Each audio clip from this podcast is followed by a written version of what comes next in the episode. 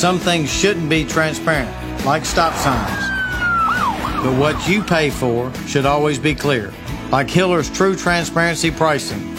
Always clearly itemized and never any hidden fees. Because you have the right to know what you're paying for. For more information, visit happyhiller.com slash true transparency pricing. Happy you'll be the service is free. Call the Happy Face Truck today.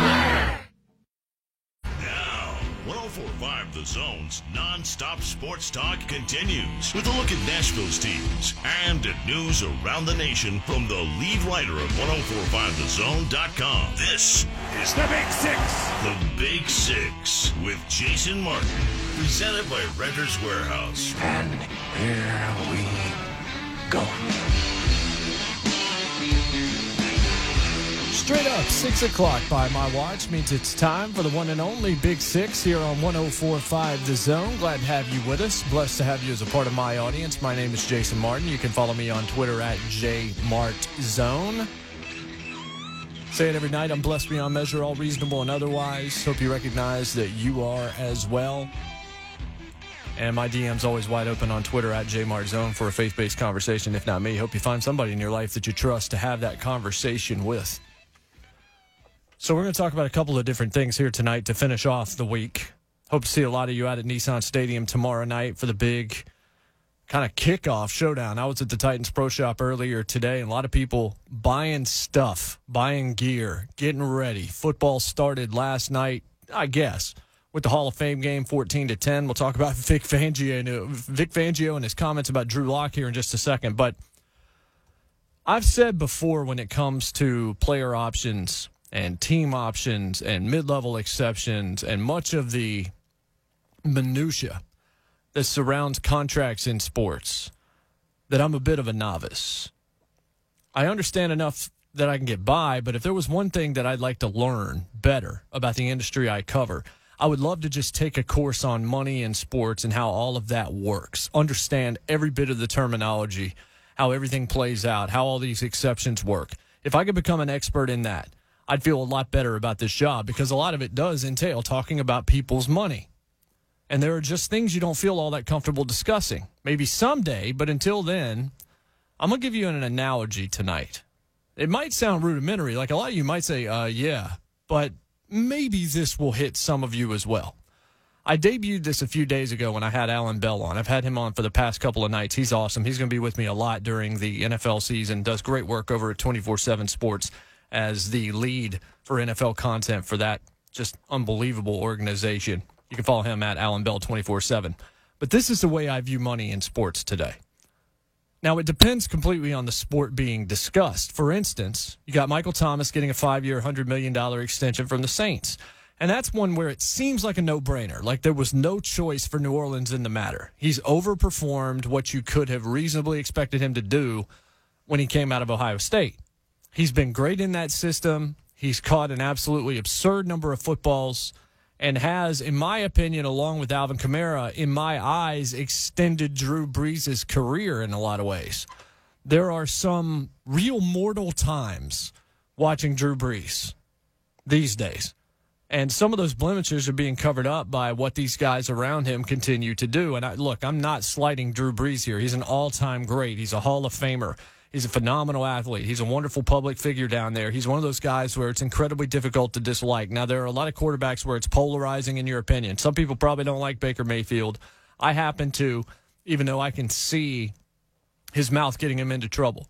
I've never been a huge fan of Ben Roethlisberger, never been a huge fan of Aaron Rodgers, not on the field, off the field, just based on what we know about them. And maybe they're just overcovered, but there are athletes that are hard to like. I I've always liked Philip Rivers, but I had the NC State connection to him. And even as a Broncos fan, I've just kind of enjoyed the way he goes about his business. He trash talks, but he but he does it in PG language, and he's a winner. Or he he cares so much about winning, even though he's never gotten a Super Bowl.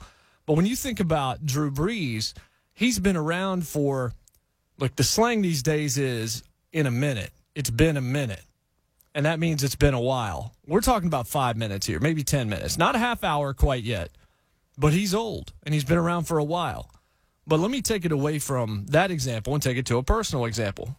I've mentioned this previously. because of how the cards have fallen so far in my radio career and in my writing career, the vast majority of what it is that I get to do as a radio host is simply me behind a microphone in a one man band situation. That's unique here on this station as it relates to a daily product. Wake Up Zone, three hosts. Midday 183 hosts. 3HL, three hosts. And then the Big Six, me. And then, of course, you get Doug Matthews on the weekends. And it's a little bit different as you get to that. And that's not to slight those three man teams at all. They're phenomenal. There are pluses and minuses to both of these things. Now, I feel incredibly blessed to have the ability to do this in the way that I do this. It's a different skill set.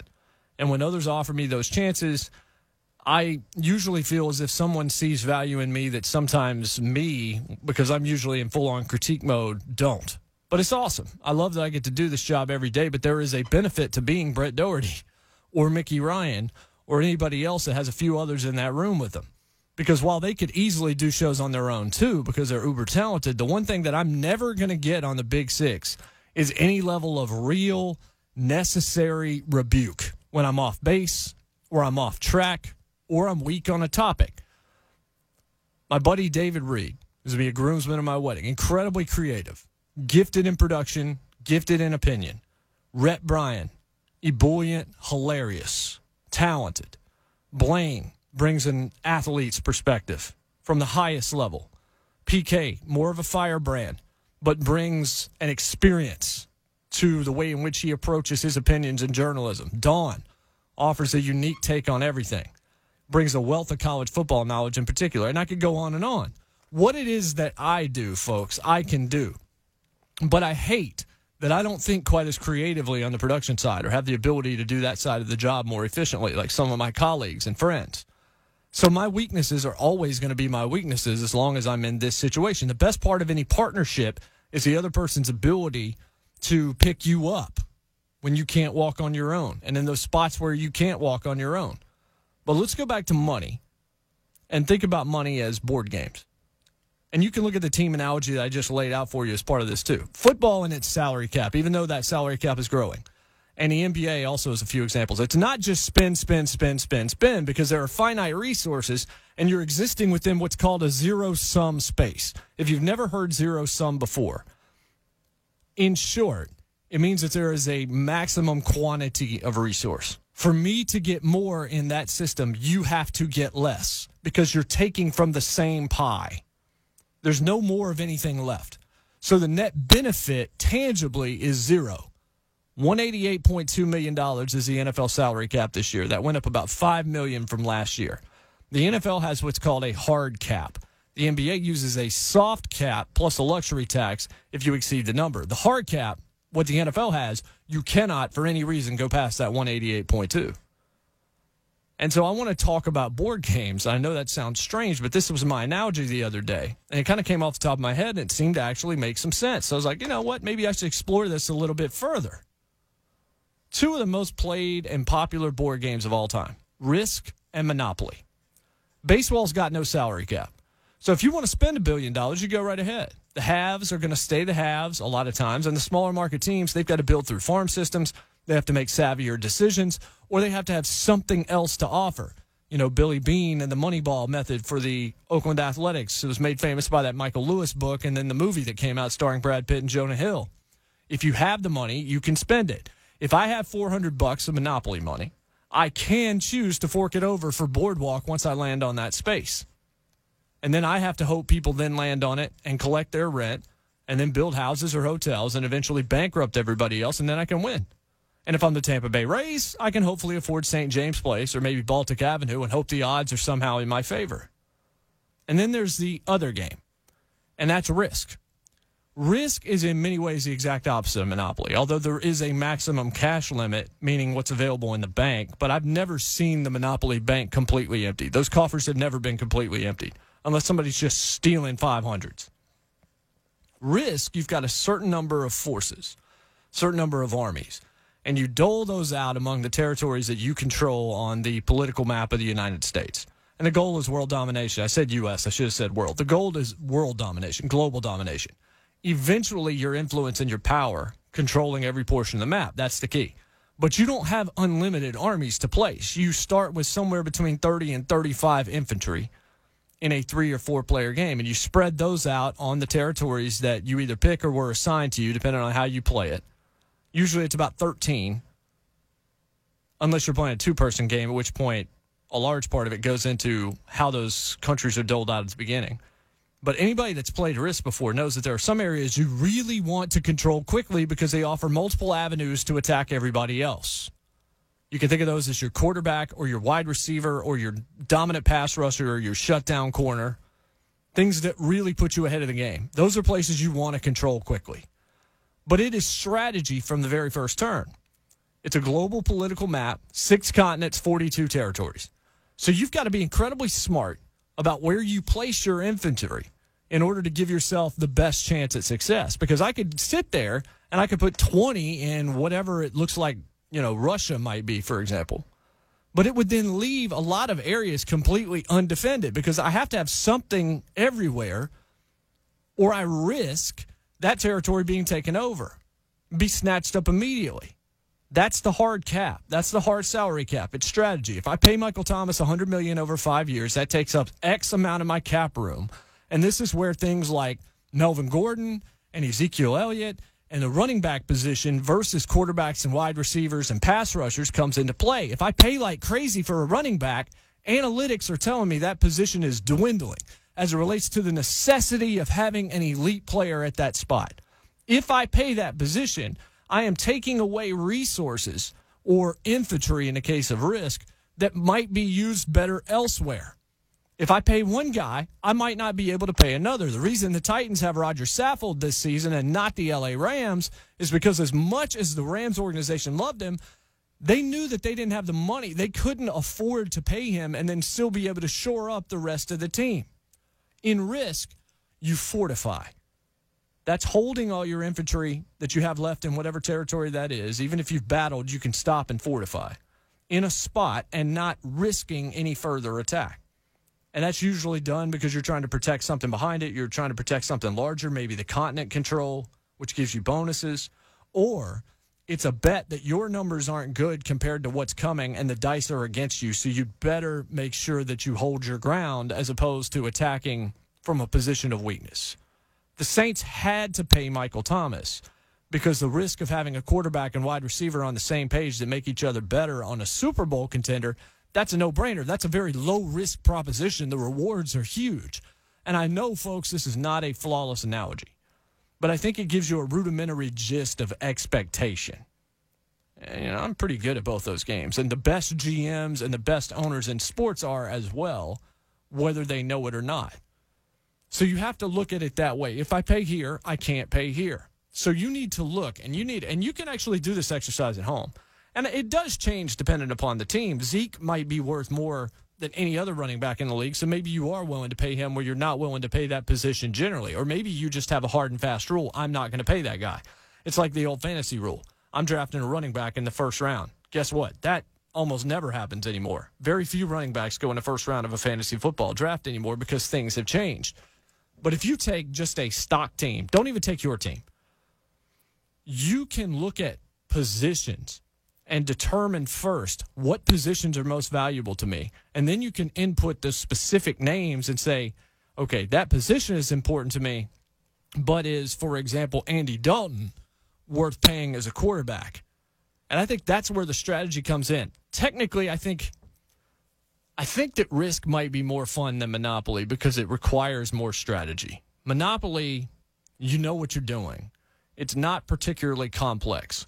Risk takes some thought, and you actually have to outsmart people when you have to play that. And that is the league in which we are about to spend all our time talking over this next handful of months the National Football League. And so money has been the story of the offseason, maybe more so than it has in recent years because guys are trying to get paid and they happen to be trying to get paid at a position where it doesn't make all that much sense.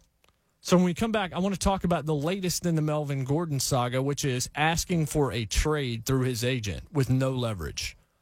This is a guy who's making a tremendous mistake.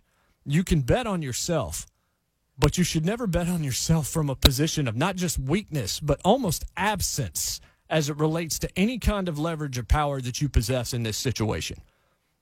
So I'll go into that a little bit deeper when we come back. I also want to talk about Kyler Murray. I want to talk about Drew Lock and what his new head football coach had to say about him in Denver. Also, want to give you a little bit on Hobbs and Shaw and Once Upon a Time in Hollywood to finish up today. So stick with us, having a blast here at Jmart Zone on Twitter. This is the Big Six on 1045 The Zone. Zone.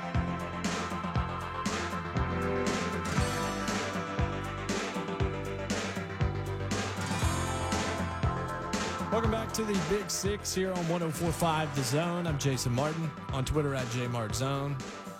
We're brought to you by Renters Warehouse. They're dedicated to helping homeowners benefit from the rental boom by renting their homes the easy way. Renters Warehouse, you can't buy happiness, but you can rent it. So we laid out kind of, or I laid off sort of an off the beaten path way to talk about money and sports in the first segment of the show. And hopefully you were able to stick with me for that and I didn't go just way off the reservation on that. But I was not interested in talking about LeBron James' social media accounts.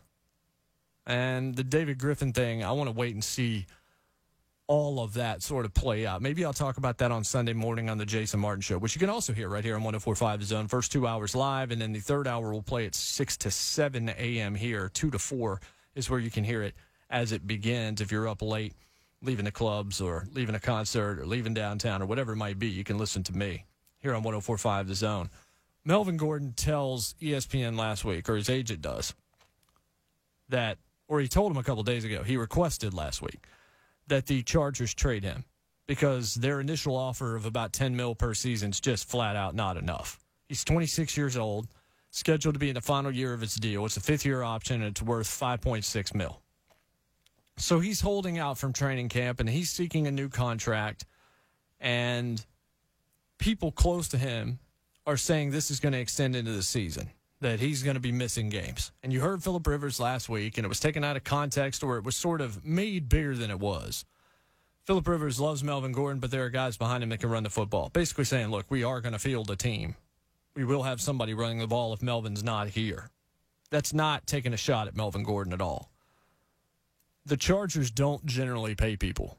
If you go through their sort of financials historically, they don't. They'll let people go. They will pay the elite of the elite.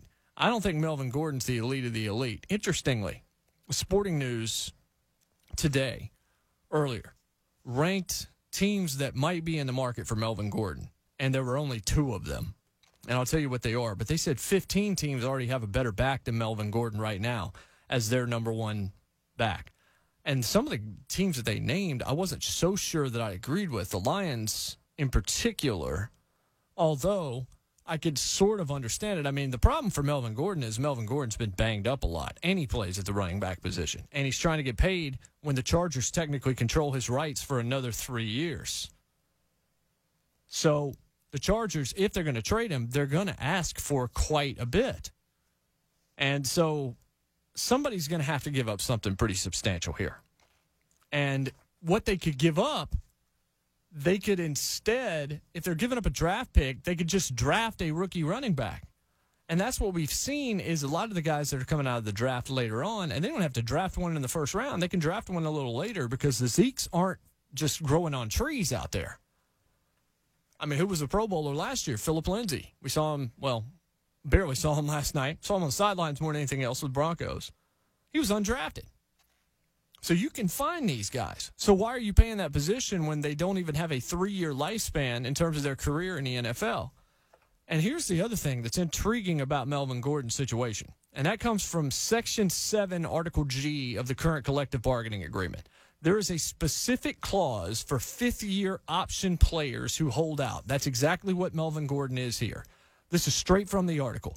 Notwithstanding anything to the contrary in Article 42 or Article 4, after the club has exercised its fifth year option, any unexcused late reporting to or absence from preseason training camp by a player in the fifth league year of his contract, the option year, shall subject the player to a fine of $30,000 per day plus one week's regular season salary for each preseason game missed. So Melvin Gordon has what? 5.6 mil on his contract for this season, a one year deal. So he is slated, and I'm reading this piece from CBS, slated to earn 17 different $329,705 checks. The NFL can fine him for four of those if he holds out in the preseason. So then his earnings shrink by 1.3 mil. And the Chargers could waive those fines.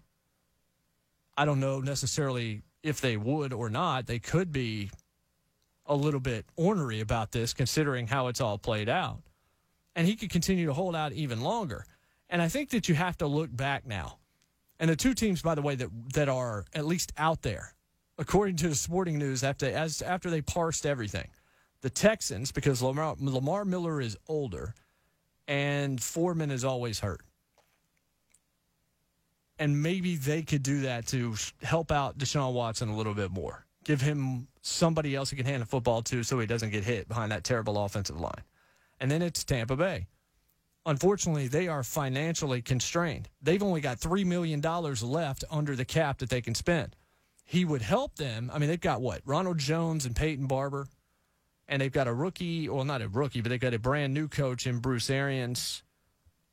And that could help out because you get a solid running back and somebody that can catch the ball out of the backfield. And maybe that would help out Jameis Winston. But money wise, it would be really tough for them to be able to pull it off. So even if the Chargers wanted to try and move him, in August, it's almost impossible. That's the other problem here for Melvin Gordon is why would you wait until right now to try and do this? I mean, I know it gives you attention, but the money that people had in free agency, they've spent.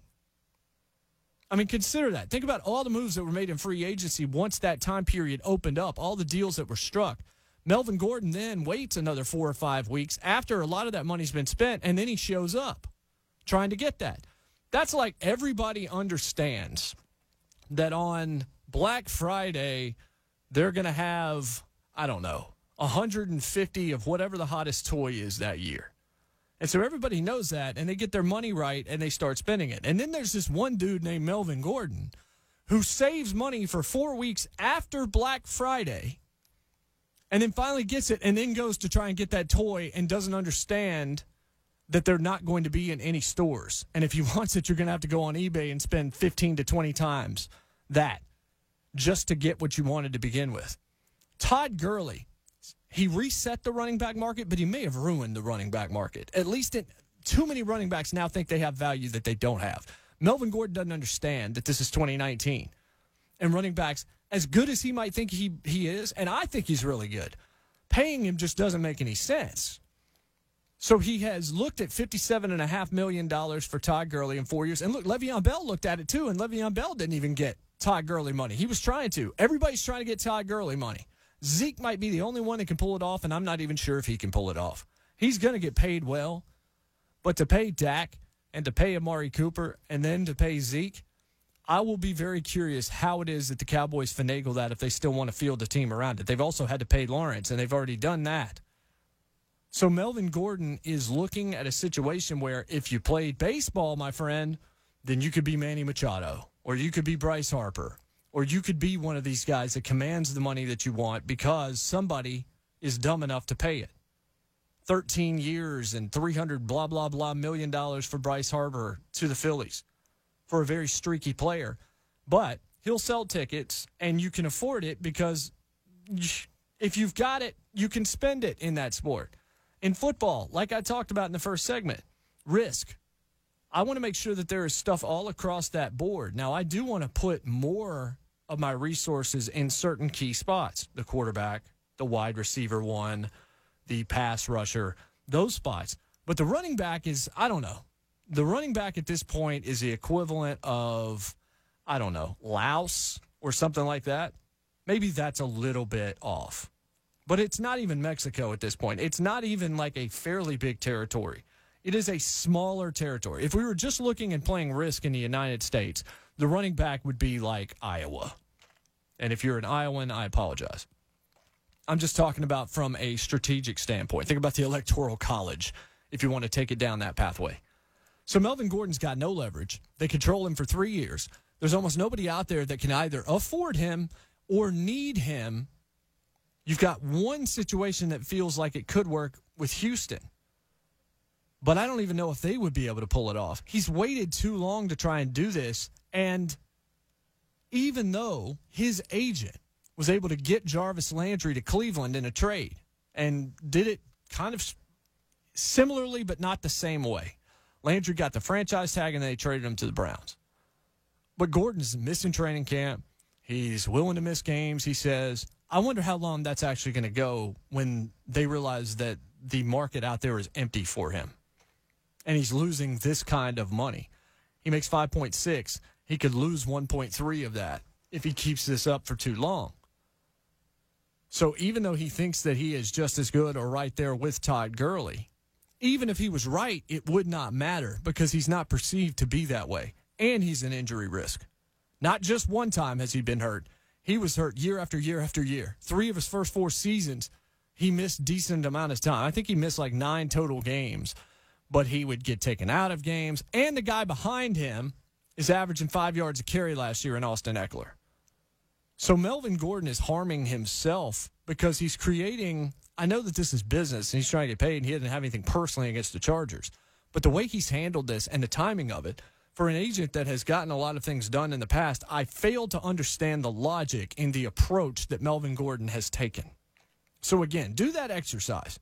Write down the positions on a football team this weekend if you're just sitting around for any length of time around the pool. Just write them down and then set a number. Let's say I give you, let's, let's pretend like it's risk, okay? And so I give you 35. That's the total number that you can spend on your football team 35. I'm not saying this isn't money, okay? Just look at it in terms of units. And then you have to split that 35 amongst the positions. That's I really just want you to rank it in terms of importance, but if you want to put 15 with the quarterback, then that's going to leave you 20 for the rest of the team. So you've got to be sort of strategic about it. And tell me where running back comes in in that list. And then look at what Melvin Gordon is doing.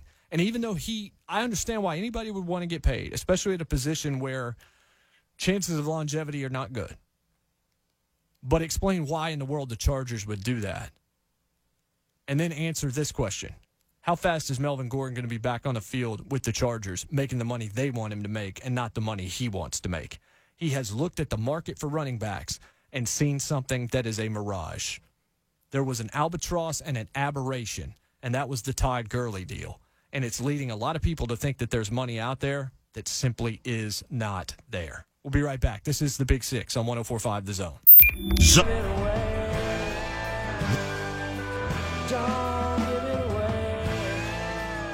It's Friday. We've made it through another week. This is the Big Six here on 1045 The Zone. Reminder 6 to 8 p.m. Nissan Stadium tomorrow. Open practice. Be kind of a fake game. Good little scrimmage. It's going to be the exact opposite of sort of the situational stuff you saw at Nissan last year, which a lot of people complained about because they didn't know what was going on. Everything that was fun had happened the night before at the high school. This year, they're not going to do the high school thing, but the Nissan thing ought to be a lot of fun tomorrow. Jake Owen's going to perform also a fireworks show at the end of that night.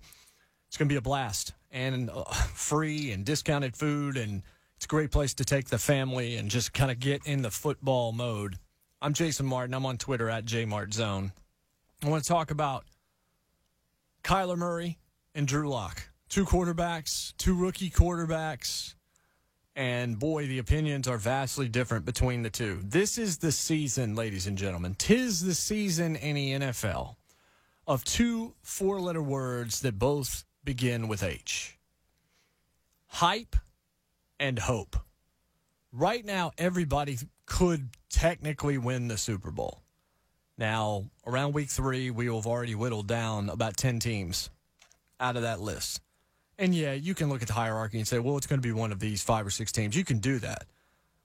But you're not going to destroy the hope of a lot of fan bases.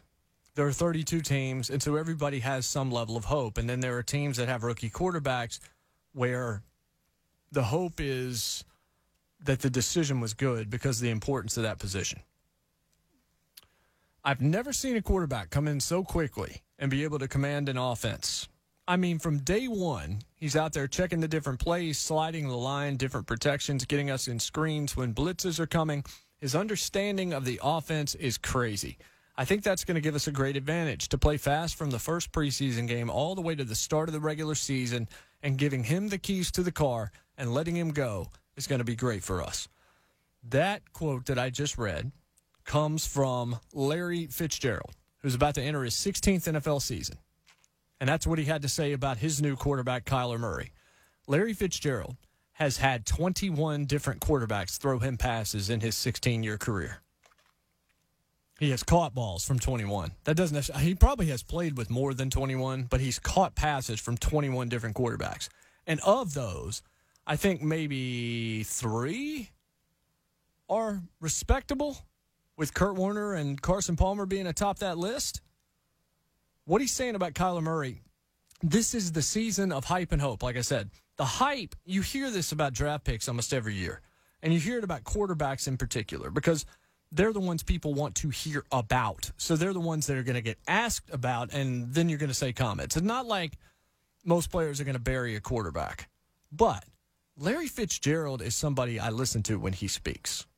And I feel like pretty much anybody that studies, covers, plays, or cares about football should because he's such an elder statesman of the game and he's been so intelligent throughout his career. Somehow, even as good as he was at Pittsburgh, some thought he was going to be a bust in the NFL. And all he's done is be, I don't know exactly where he ranks, but off the top of my head, I'd say he's one of the five to 10 best wide receivers to ever play. When you look at all that he has done, and it's going to be a shame when he ends his career without a Super Bowl. But he's been loyal and he's stayed a Cardinal. He has not gone elsewhere. I'm sure he had many opportunities through the years, but he has stayed there and he has been sort of the unicorn of all unicorns, a superstar level player that has just stayed home. And what he's saying about Kyler Murray makes me stop and think. And Cliff Kingsbury has said a lot of very nice things about him. There are other players that are saying all this stuff that's, oh, we've never seen a player like Kyler Murray. And that was another one of the things that Larry Fitzgerald said. Like he's breaking the mold. Like he's going to show up and be one of the greatest of all time out of the gates. Now, that's not going to happen. But one thing I do want to point out is that early in the season, Arizona might be good. The question is, what are they going to be in week 10? What are they going to be in week 13 when the league has film on them? You're looking at a brand new offense from a guy who, admittedly, even though I definitely do not think that he should have the job that he has right now, that he hasn't proven anywhere near enough to have it. The move toward these younger offensive coordinators that have some tie in with Sean McVay got Cliff Kingsbury that job. His offense is probably going to work early on. A lot of guys have come into the league, especially from college, and early it's been successful, and then it's fallen off a cliff, and then they end up back in college or out of the game or in front offices somewhere. Spurrier came in, his offense worked for a time, and then it didn't anymore. So you look at Kingsbury and you look at Kyler. Kyler is probably ahead of the curve. He's a smart guy. He played two sports. He, not only did he play two sports, he was drafted professionally in both baseball and football, picking football and handing back the signing bonus that the A's had given him the year before. So you can observe it from that perspective and say, okay, this guy's probably a great athlete and he's probably going to be able to pick things up. Seems to be a smart young man as well. So I would not be the least bit surprised if Arizona comes out and they're the story of the first month of the season because they're tearing people up. But let's not forget, Kyler Murray, as smart as he is, can't grow three or four more inches. He's going to be 5'9, 5'10 max pretty much his whole career. And when I say pretty much, I mean 100% of that career. He has stopped growing, I think. Cliff Kingsbury, his offense eventually you're going to see what it is that he does. You're going to have it on tape. You're going to see how Kyler runs it. You're going to see how everyone operates it, what the blocking schemes look like. And then it's going to be time for Cliff Kingsbury to adjust at some point. And I don't know whether or not he is someone that will do that or not. And then Kyler Murray, once the league has a look at him, usually the league catches up to you. But that's generally that happens when you rely on gimmicks. I don't know if Kyler Murray relies on gimmicks. Like, I don't think they're catching up to Pat Mahomes because Pat Mahomes just has skills as a quarterback. It's not some quirk that you can then prepare yourself for. You remember Hideo Nomo, and when he came into the major leagues with the Dodgers, no one could hit him, and then two months later, he couldn't get anybody out. That's what I'm talking about. usually you adapt, but that's when there's some like twitch or quirk or hitch to a release. You've got to get used to the way that they do it, but there are smart coordinators that figure this stuff out. So I'll be curious to see what Arizona's record is in week 12. I'm not going to overreact. I'll tell you this right now. I'm not going to get on these airwaves in the first month of the season and talk about how the Cardinals are going to win the Super Bowl if they're 4 0. I'm still going to say let's be cautious. Let's slow down. This looks really good. This may turn out to be really good. But I want to see this thing through because I want to see what it looks like when the league has a little bit of tape on this guy and when they've had a little bit of time to consider how to attack Kingsbury's team and how to attack the offense in particular. But like I said, when Larry Fitzgerald talks, that's generally something to pay attention to because even though there is a lot of hype and there are a lot of people that say a lot of blustery things and a lot of glowing things that have no substance behind them because you don't want to kill the confidence of a young football player and you don't want to kill the fervor of a fan base. Nothing worse than apathy, folks. I would rather you hate me than not care about me at all. I'm serious. Like, if you hate me, you're still probably going to listen to me as a radio host because you at least want a reason to hate me in public. Like what I say, if you don't like me, you can go to the dinner table and talk to the other four or five people at that table about why you don't like me. And if you like me, then you're going to take what I say and agree with a lot of it, or at least agree with my approach on it. And you're going to take that and you're going to talk about it. What you never do is talk about stuff you don't care about. And that's why I look at social media and I wonder why we spend so much time on it because we find a way to get angry and irate and beside ourselves about stuff that has little to no meaning at all to us. We just want to be a part of some conversation. And I say we, maybe it's not you. Most of the time, it's not me. Sometimes I get sucked into this. Most of the time, it's all in my head. I'm scrolling a timeline and I'm having opinions on all the things that I'm saying or seeing, and I decide not to say anything on it at all, at least. It would be awesome if I didn't even feel the need to scroll the timeline in the first place. So there's a lot of hype.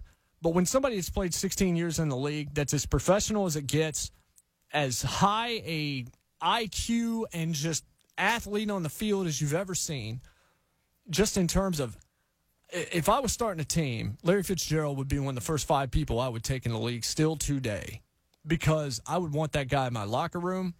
And I don't know that there are better hands that I have seen in the past 20 years in the league than I've seen from Larry Fitzgerald. So I listen when he talks. Some people you don't. But this ain't Peter crying wolf. Larry Fitzgerald's not known for hyperbolic speech. He's not known for just saying stuff for the sake of his mouth moving. So I am very curious to see how this team looks. But again, if they're 4 0, resist the temptation to start talking about how great they are. Wait until week 12 and 13. Now, if they're still rolling then, then we'll be talking a lot of Arizona Cardinals football on the Big Six, which we will finish up our week coming up next here on 1045 The Zone.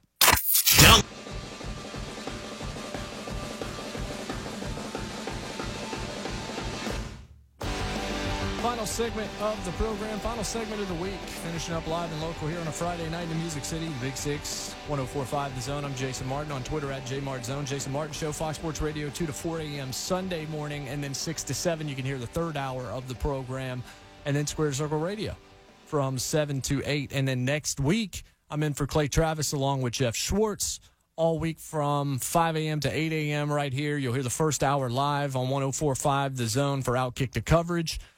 Next Saturday, a week from this week, I will be in for Jonas Knox from 1 a.m. to 5 a.m. Also on Fox Sports Radio, and then my show from 2 to 5, plus the Big Six will be with you a lot next week. Titans preseason opens against the Philadelphia Eagles Thursday. Coverage begins 4:30 here on the Zone, so you won't hear me on that day that might be a day I take uh, a nap, honestly, because just laying that out was exhausting.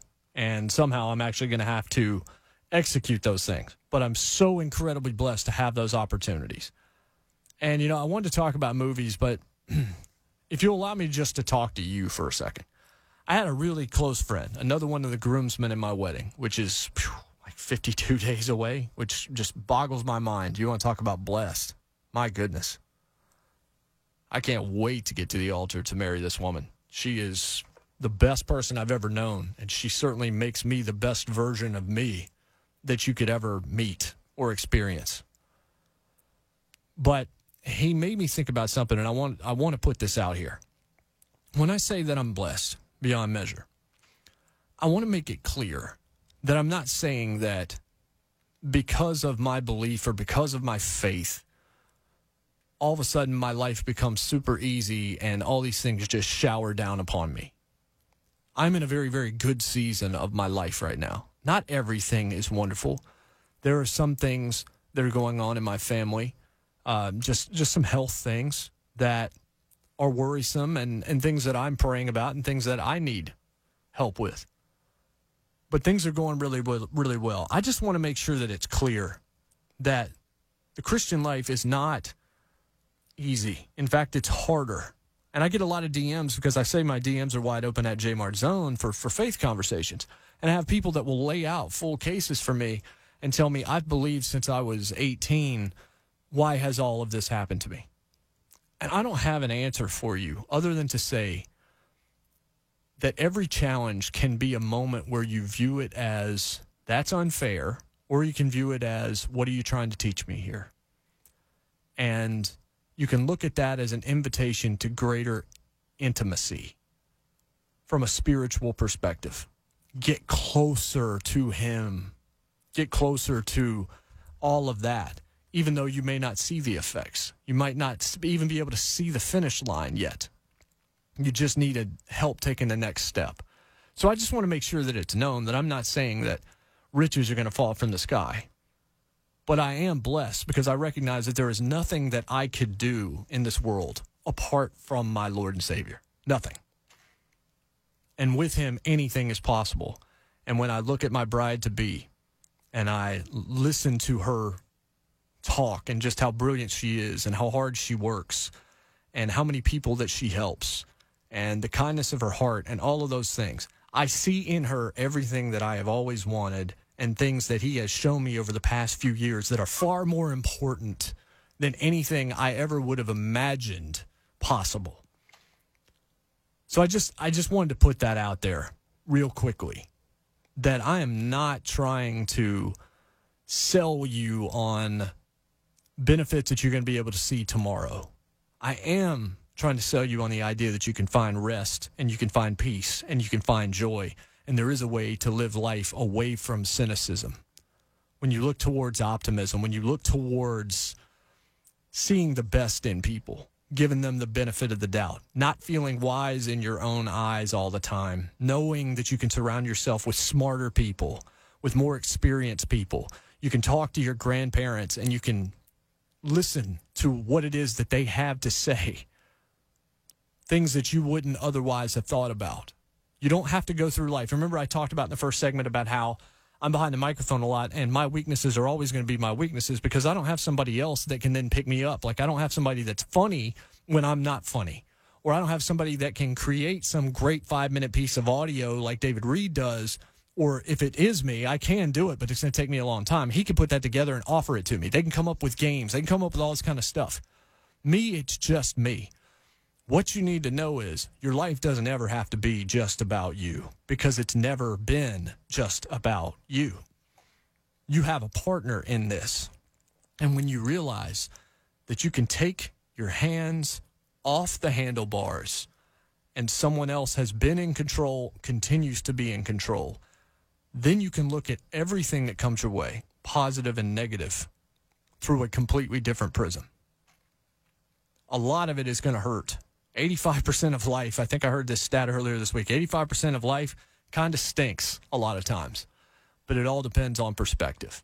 There's an old Larry David advertisement for Curb Your Enthusiasms. I think it was the third season of the show where he's staring down at a glass of water and he's just thinking. And the idea behind the ad is how do you view that glass? Is it half empty or is it half full? For him, it was always half empty because he's a very big pessimist. I used to rely on pessimism and sarcasm and cynicism, and I still fall into that trap. But if there's one thing that I have learned, it is that that does not necessarily benefit you, and it does not always reflect well upon you. So I apologize in the past when I have done that to my detriment. So I want to give you some movie reviews. Hobbs and Shaw, you can read at the Big Six blog. I'm going to write on Once Upon a Time in Hollywood now that I've seen it had time to put uh, put some thoughts to that. And we'll be back with you with the Big Six on Monday. Just just some thoughts on the way out the door. I appreciate you letting me share. Clear eyes, full hearts, can't lose. God bless, and good night.